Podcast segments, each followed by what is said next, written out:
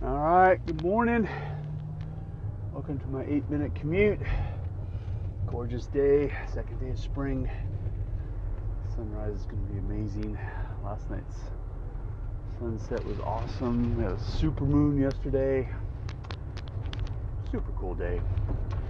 I don't know if any of that stuff matters, but it just always gets me excited for the next few months ahead and all the beautiful weather and all the great things to do and how beautiful the flowers and trees and grass and everything's going to be for the next several months. And then it'll be really freaking hot for a while, but that's okay. It's the price we pay for 10 months of great weather is 2 months of heat here in Texas. You know, when we moved out of California, we assumed that the weather was not going to be anywhere as near as good as California's weather was, and maybe it isn't, I don't know, but I'm telling you, Texas's weather is pretty freaking awesome most of the time. So anyway, I've been thinking a lot about priorities and setting priorities. Right now I'm managing 3 teams, different teams: sales, marketing, and IT. And the interesting thing is that, you know, each of those teams kind of have different priorities, but they're all very intertwined. And what we discovered the other day was that each of the managers kind of had their own priorities and their own directives, and they were kind of going after certain things in certain ways, and getting frustrated because, you know, stuff would get dumped on them in the middle of their working on a project, or, you know, they'd be moving forward on something, but then they'd get redirected into something else, and excuse me. And then just this frustration was happening, especially in IT, because they're the ones that kind of make the whole thing work. And then the marketing team was getting frustrated because they were seeing good progress on a lot of different projects, and then getting yanked off of those and put on something different. And sales was frustrated because they weren't getting the things they needed from IT and marketing. So the other day I had a meeting with everybody, and those 4 managers, and just asked them to give me their priorities, and the lists were amazing. Like, I'm sorry about that.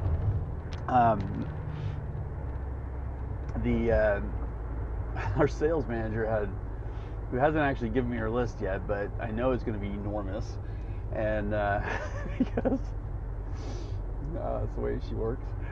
And my marketing manager gave me a solid list of like 6 or 7 things, and my IT guy gave me a list of about 6 or 7 things, and then a sub list of, you know, lower priority stuff for things that they were working on, and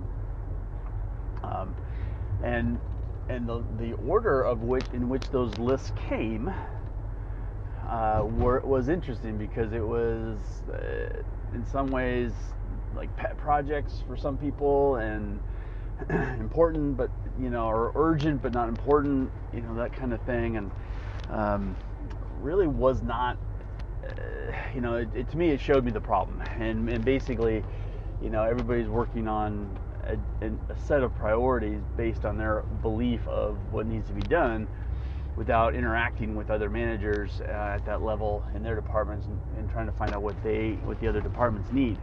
And every department relies on the other department to get, you know, what they need done. Man.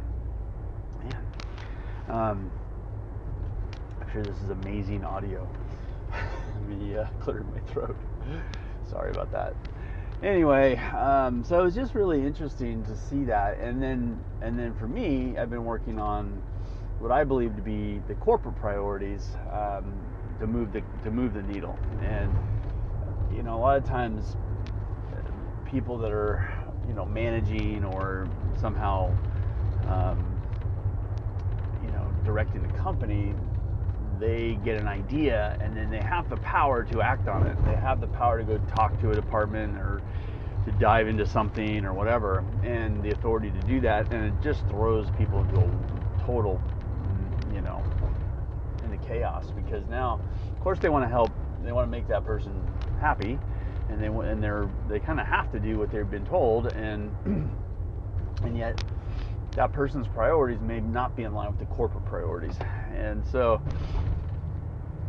as much as we do this kind of planning and these kinds of things throughout the year, we end up without a whole lot of buy-in and commitment to the priorities that really need to be. And you know, I'm working up this report right now that it's probably not going to be really popular again, but it's what I believe to be important. And you know, yes, sales and marketing and IT are all important, but what about the product itself? Like, if the product itself is not as good as it can possibly be, no amount of marketing or sales of that product are going to be as effective as possible. Nobody likes to spend a bunch of money and get a mediocre product.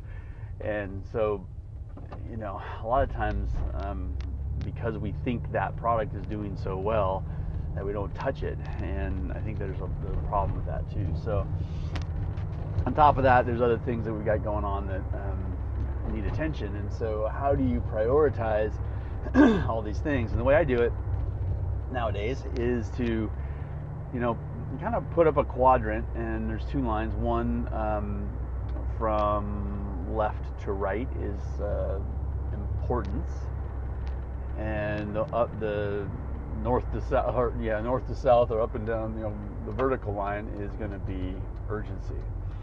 And that creates, if you make those lines cross in the middle, then you've got basically four quadrants. One's going to be urgent, one's going to be important, or one's going to be urgent and important, one's going to be urgent not important, one's going to be, which is everybody else's problems, one's going to be important but not urgent, and one is going to be not important and not urgent.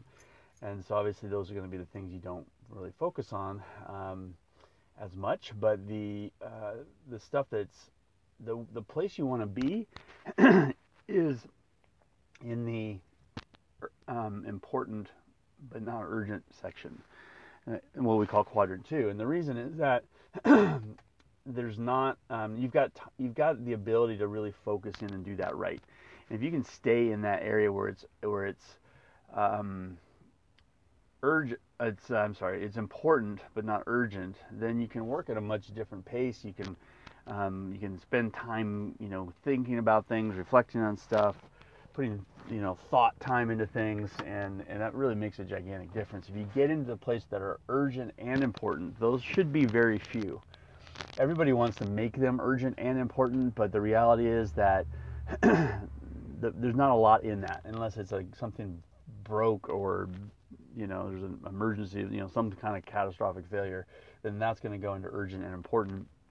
Let's say we had a day, actually like 3 days, where our website just disappeared. Like hundreds of web pages were just gone, and we didn't know where they went. And our backups were all gone, and it was just like the perfect storm, right? And so that became urgent and important because we didn't exist on the internet for about 3 or 4 days, and that was really interesting. But other than that, things should be in the important but not urgent category. And then if it's urgent but not important, then that's really not something you want to spend time and effort on. That's where you go insane, and your brain just, you know, overloads on tasks that really aren't going to do anything, and you get frustrated and discouraged. And the stuff that's not urgent, not important, is actually things that a lot of people spend an enormous amount of time on. Things like email, and you know, being able to scan your email and just say, "I'm not going to answer that. I'm just going to delete that," or whatever. And those can be massive time sucks. But sometimes meetings are that way. You know, the meeting's not well run. There's no real plan. There's nobody's prepped for that meeting. And so it just becomes this like conversation, but then nothing happens, and that's just a waste of time. So important to stay in the important but not urgent quadrant. Talk to you later.